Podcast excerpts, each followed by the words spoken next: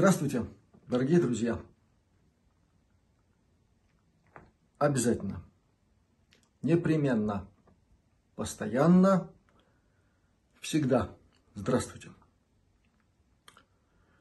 Сегодня коротенькое вступление, такой своеобразный отчет, э, потому что спрашивают. Друзья нашего канала интересуются и имеют абсолютное право, как идут дела с ремонтом моего жилища. Ну, как можно было предполагать, и как оно и оказалось, все несколько сложнее, чем виделось сначала. И эта сложность сейчас играет в плюс в том смысле, что нет спешки с работами, подразумевающими вскрытие дома снаружи. Ну, знаете, зима. С другой стороны, все предусмотрено для того, чтобы сделать в случае чего это грамотно, толково, ну и с применением соответствующих технологий, ну и, если говорить как есть, с удорожанием проекта. Пока удается все это как так решать, происходят важные изыскания, то есть производится работа. За работу надо платить. Поэтому сейчас такая определенная весомая часть вашей помощи, друзья, идет на оплату работы. Поскольку в таких делах все должны делать профессионалы. Самые распрекрасные, распрекраснодушные друзья нашего канала сейчас предлагают свою помощь. И ссылаются на свой опыт каких-то работ, каких-то удач творческих, созидательных у себя на участке – я охотно верю. Но здесь, друзья, ремонт сложного объекта и с вновь открывающимися обстоятельствами. Я уже говорил, там мыши, там еще что-то такое, кроты там что-то тоже умудрились наделать. В общем, это необходимо делать грамотно, толково чтобы потом, не дай бог, не пришлось что-нибудь переделывать. Я знаю, что это такое. К великому сожалению, пришлось оказаться в ситуации, когда добрые друзья взялись мне однажды помочь так, отремонтировать жилище. Знаете, во-первых, полгода мне пришлось в этом жилище э, работать самому. И, и потом средств было затрачено в два раза больше, чем первоначально планировалось. Значит, это что касается э, того, куда идут сейчас средства, посылаемые вами, друзья. Второй объект тоже сейчас задействован. Там уже производится важный этап работ. Это дровяной сарай. Важная штука. Для тех, у кого свой собственный дом, печка, они знают, что такое качественные дрова. И что бывает, когда дрова некачественные. Или сыроватые, не дай бог, трухлявые и все остальное. Ну, в общем, здесь тоже работа идет. Так что спасибо вам, друзья. Благодарю от всей души. И пусть вам вернется сторицей. Нужны ли будут средства еще? Да, нужны, потому что собранного так по прикидке сейчас уверенно хватает на тот фронт работ, который сейчас у нас э, начат. Ну, где-то примерно так, одна четвертая часть закрывается. Бюджета нашего проекта. Надеюсь, все у нас получится. Теперь к комментариям под моим прошлым обращением. Там были задеты, задеты темы весьма серьезные, важные, в том числе и касательно взаимодействия рода человеческого, я так сейчас аккуратно обозначу, с представителями разных цивилизаций, находящихся, если глядеть отсюда, в разных созвездиях, включая Орион. Ну, следовало ожидать такого вопроса. А как же там вот Рерихи, Орион? Первое, что я хочу сказать. Мной было много сказано по поводу моего личного, серьезнейшего, я считаю, глубокого исследования всего, что стоит э, за термином рерихианство. Это явление. Я очень подробно об этом говорил, о своей позиции, о том, как, каким образом я все это исследовал. Друзья, сам.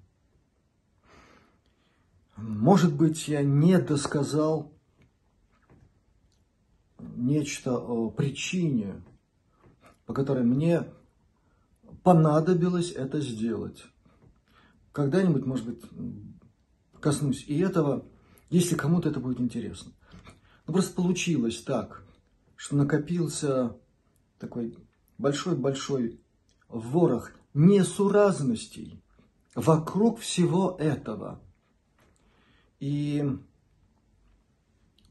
вишенкой на этом странном создании послужила информация, полученная из, ну, можно сказать, из очень надежного источника, я так спокойно могу сказать, о том, что МЦР, Международный центр Рерихов, который участвовал в издании как минимум одного э, выпуска книги «Две жизни»,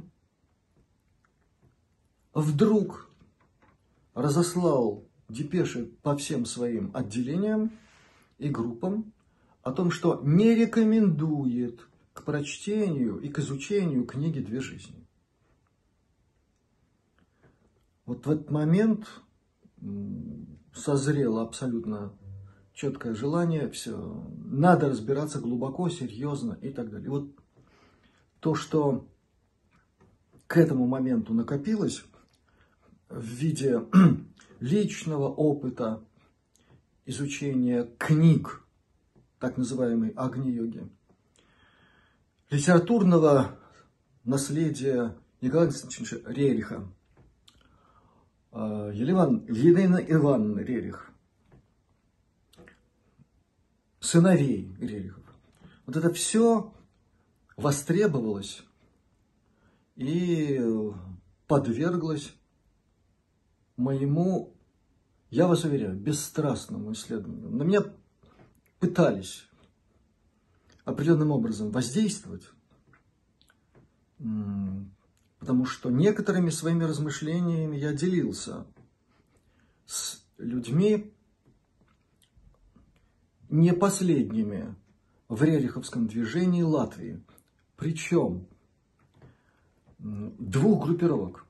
Вот так получилось, что я был дружен с лидерами обеих группировок, которые между собой враждовали. Это так очень, так, по-йогически, такая вражда непримиримая. И в эту тему тоже не буду углубляться, потому что мне пришлось и тут докапываться. А в чем сыр-бор? И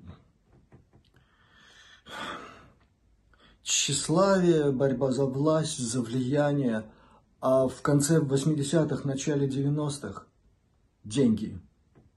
Это коротко. Так вот, я об очень многом рассказывал в беседах и с Владиславом Платоном, и с другими. Друзья, я не буду повторяться.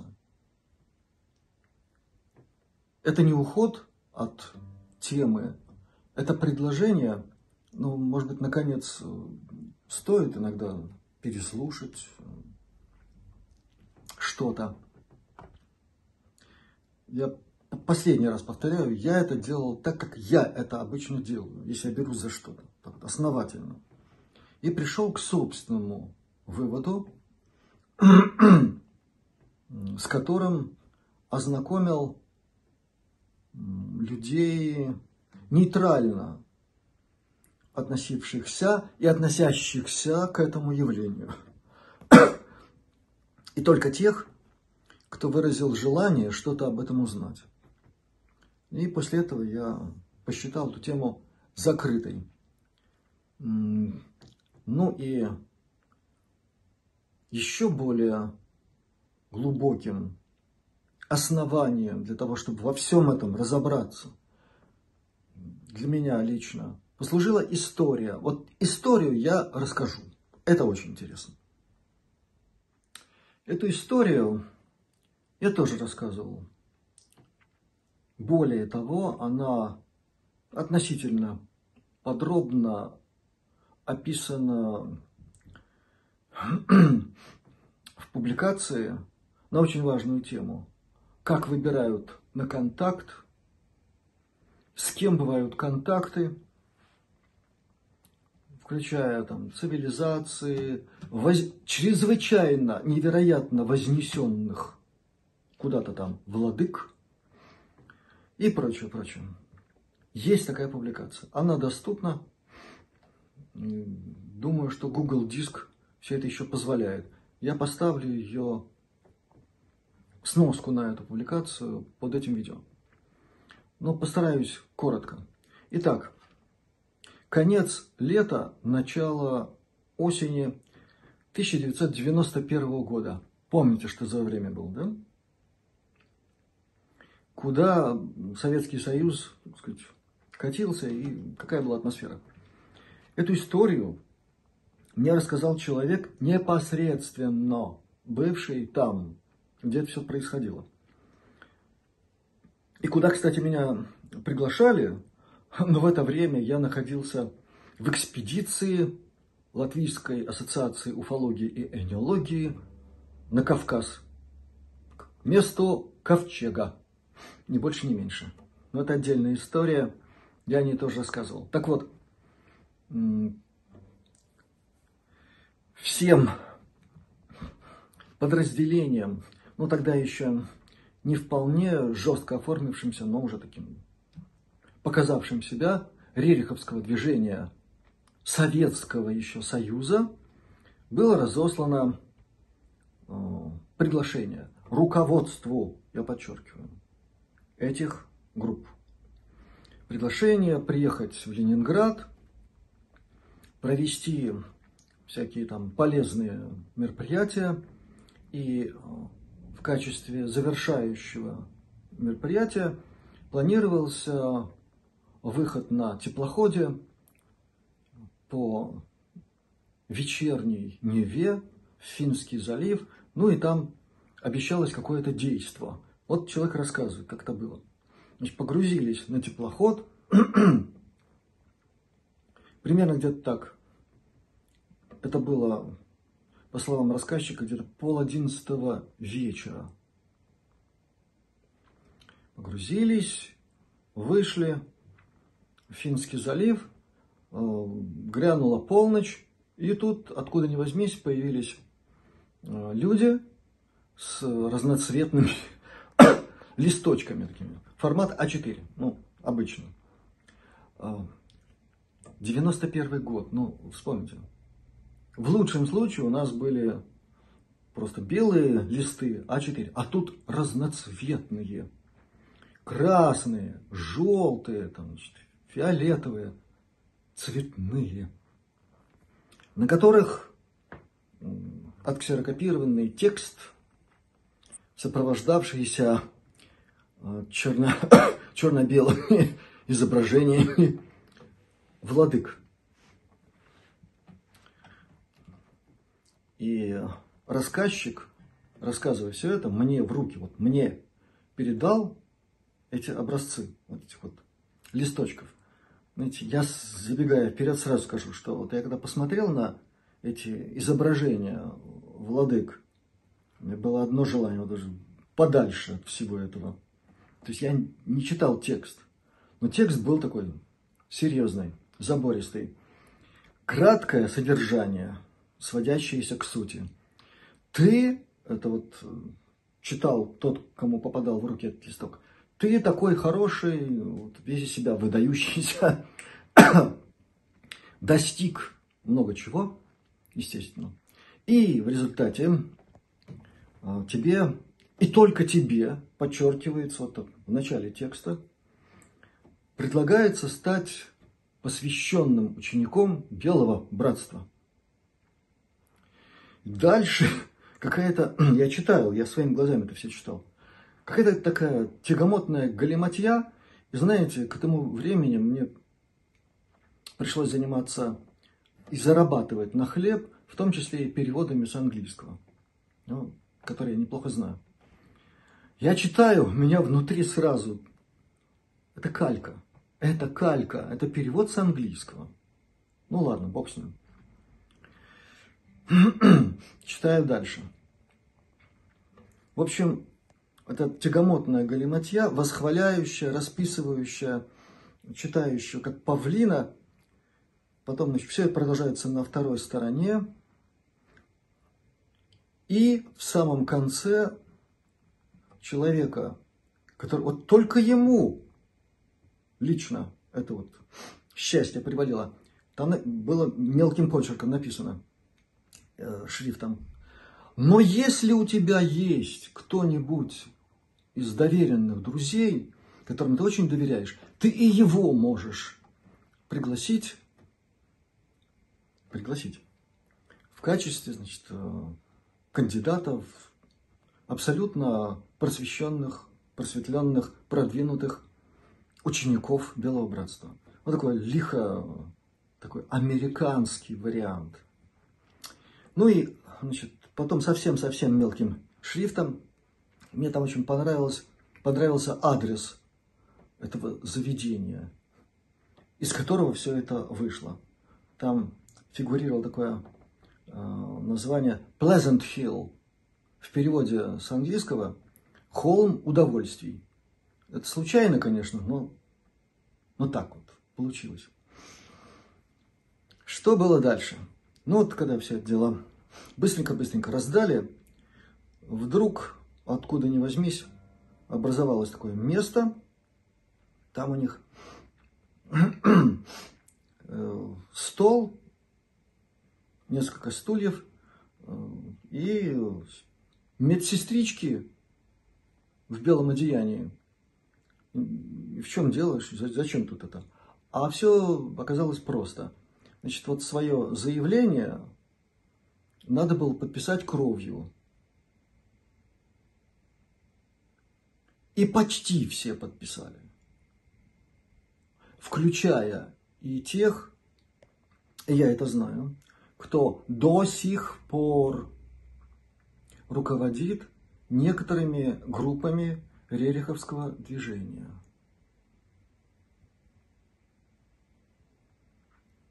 Пока, друзья, мне к этому добавить нечего. Будет необходимость добавлю еще чего-нибудь. Но мне кажется, сказанное позволяет о чем-то призадуматься. Вот о книге «Две жизни» и вот этот момент. А моментов много. И это не значит, вот, упаси Боже, что я как-то плохо отношусь э, к этому явлению. Вот так вот огульно, плохое, или к рериховцам, среди тех, кто исповедует религианство, у меня много друзей. Людей, которые каждый день, э, даже не задумываясь, вот это по-рериховски или не по-рериховски, живут по золотому правилу. И, знаете, я абсолютно уверен, что им, собственно говоря, как-то в, в не первую очередь важно, вот они рериховцы, продвинутые, воз, кандидаты в вознесенцы или еще куда-нибудь. Они такие. Я знаю и некоторых руководителей, живущих так, что ну, это настоящие люди. Но когда я на нашем канале размещал видеоролики с записью бесед на эту тему, друзья, я каждый раз предлагал, если надо в этом разобраться, то это должно быть разбирательство бесстрастное, без эмоций, только факты, их спокойное исследование – и сопоставление всего из фактологии взятое и того, что мы сегодня знаем. Сегодня. В том числе и о том, как э, ловко представители некоторых цивилизаций и группировок космических умели и умеют использовать глубинные стремления человека использовать для собственных целей. В том числе для того, чтобы насаждать доктрины. Ну а потом выстраивать систему управления. Сегодня я ограничусь только сказанным. И если действительно возникнет большая такая необходимость поговорить на эту тему, поговорим. Всему свое время. Пока же, вне зависимости от того, к чему у вас лежит внутренняя ваша расположенность, пусть сердце вами руководит. Кстати, среди книг пресловутой Агни-йоги есть и книга, называется «Сердце». И об этом много сказано там, в этом учении. Другое дело, что все надо сопоставлять. Можно сопоставить тексты Агни-йоги, например, с текстами учения храма. Это ведь тоже учение Белого Братства, переданное учителем И. Точка. Как этот высочайший космический дух обозначен в книге «Две жизни». Можно сопоставить и с самой книгой «Две жизни», с духом, и стилем, и качеством материала. Можно сопоставить со стилем изложения, который можно ощутить, читая или в оригинале, есть доступ, или в переводе, письма Махатм, оригиналы, писем, писем Махатм, хранящиеся в British Museum. Но для этого надо работать, друзья. Самому. Спокойно, бесстрастно и тщательно. Вот тогда все получится. Ну а сейчас последнее. И это последнее, это своеобразное послесловие, а может быть пролог для еще одной темы, которую мы договорились обсудить с Пенни Брэдли. И по ее инициативе. Дело в том, что когда вы слушаете рассказы Пенни Брэдли о своей жизни, рассказы о ее умопомрачительной истории, не забывайте, друзья, это ее жизнь, это ее история. Каковой она запечатлелась в ее сознании, в ее памяти. Это ее опыт, в котором есть то, что ну, непредставимо для людей, не услышавших это. Ну, например, что у нее к определенной касте под расе хвостатых позитивное отношение.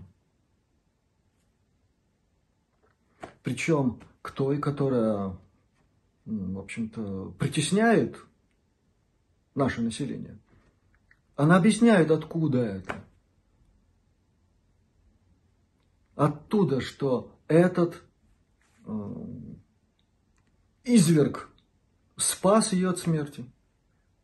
Да, потому что ее личные качества, там, генетика и все остальное необходимы были, полезны для их программы. Все той же программы жесткой колонизации и прочее, прочее. Но он спас ее от страшной смерти. И таким образом он, это существо, запечатлелось в ее памяти детской, и она пронесла это через всю жизнь. То же самое она рассказывала о других представителях, других подрас. То есть у нее внутреннее отношение к рептилоидам, к драконианцам, мягко выражаясь, не совпадает с ну, абсолютным большинством других людей. Это факт. Это ее точка зрения. Дальше, в ее концепции, в ее исторической доктрине жестко отложилось обучение на Марсе, куда она была принесена ну, ребенком. Это вот пресловутая швабиша шуле, то есть школа со швабским таким акцентом. И она в ней есть. И когда она излагает свою версию событий человеческого прошлого, она излагает, основываясь на той доктрине, добавляя к этому то, что она сама накопала в самое последнее время. Там и про всех этих полумифических существ, она об этом рассказывала. Сама участвовала в всем этом. Все эти саги средневековые. Но, оказывается, и Пенни может что-то не знать. И поэтому ей показалась очень интересная тема на которую я вышел несколько ранее э, того момента, который сейчас я называю откровение Монтока. Вот вы посмотрели третью часть истории Монтока. Там очень много сказано об участии нацистов, имеется в виду прежде всего немцев, хотя тут сразу я должен сказать, ну, конечно же, в Америке были не только нацисты, немцы. Там и японцы были, и итальянцы. Дальше смотрите X-файлы. Да, вы всех их там увидите. Это на минуточку кино. Здесь важно вот что. Если сопоставить все, что рассказала Пенни, и то, что помещено на канале нашем, Астралёника, то получается уже очень интересная картина. Вот вместе со всеми этими технологиями, прыгание с одной временной линии на другую, путешествие во времени, начинаешь понимать, насколько все сложно. Дальше еще одно кино. Человек в высоком замке. Всем рекомендую посмотреть этот сериал. Это, кстати, э, и на тему, ранее мной затронутую, тема попытки прорыва в нашу временную линию, вот той самой, где нацисты победили. И что у них не получилось. И там много других тем. Но все это, и то, что я еще много чего могу добавить сюда, вот к этому, к этой теме влияния нацистов на все, все, что связано с понятием тайная или секретная космическая программа, ну, по крайней мере, американская. К этому надо добавить вот что. И то, что мне удалось накопать, и то, что для Пенни оказалось, в общем-то, удивительным при это знание. Итак, как любая строгая оккультная система и система СС э, в нацистской Германии была многоуровневой, эшелонированной и иерархической. Так работают все оккультные системы. Здесь интересно было то, что под СС высшие из высших, там, в этой системе, понимали как минимум два таких явления, если угодно. Первое – это Шварца Штайна, черный камень, 2С. Через это проходили почти все. Там были свои нюансы, но, можно сказать, ну практически все. Кто попадал в этот орден. И потом носил на петлицах вот этот знак. Что это означало? Шварцештайна. Черный камень. Это процедура принятия внутрь черной жижи. Нацисты имели определенные там шахты на своей территории, потом э, в Польше нашли такие же месторождения и кое-где еще. И они получили технологию превращения этих вот э, кристаллических структур, в которых были вкрапления черной жижи, в собственно черную жижу. Это и было посвящение в орден СС. Последняя его часть. А вот э, со второй несколько сложнее. Вот в этой сложности, я надеюсь, мы с Пенни разберемся.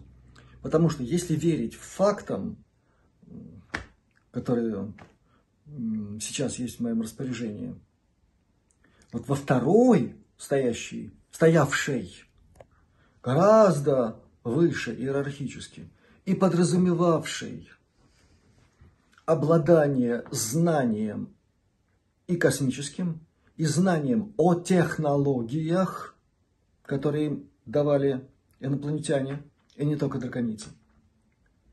И это как раз то самое, о чем тоже сегодня многие уже слышали и знают. Это Шварцезонна, это черное солнце, которое на самом деле, вот этот знак, этот символ, э, который изображен и до сих пор сохранен в замке Веверсберг, там, где проходили главные собрания этих. Это система входа в центр нашей галактики. И эта система универсальна, она имеет универсальный закон. Так устроены все системы входа в центр галактики, а через него выход в другую вселенную. Вот что такое Шварц-зона. Так в чем здесь нюанс? Можно было, если верить фактам, стать участником этого уровня СС, не пройдя процедуру принятия внутрь черной жижи. Во всяком случае, повторяю, такой факт имеет место. Нам еще предстоит провести исследование вот в ту сторону, которую я накопал. Но это очень интересно. Как минимум. Потому что на самом деле это темы для глубочайшего исследования того, о чем, ну, как там говорят на некоторых телевизионных каналах, мало кто знает. Поэтому к этому мы еще, надеюсь, вернемся. А пока будьте здоровы, успешны во всех благих делах. Пусть у вас все получается. И пусть вам помогает музыка. Счастливо, друзья.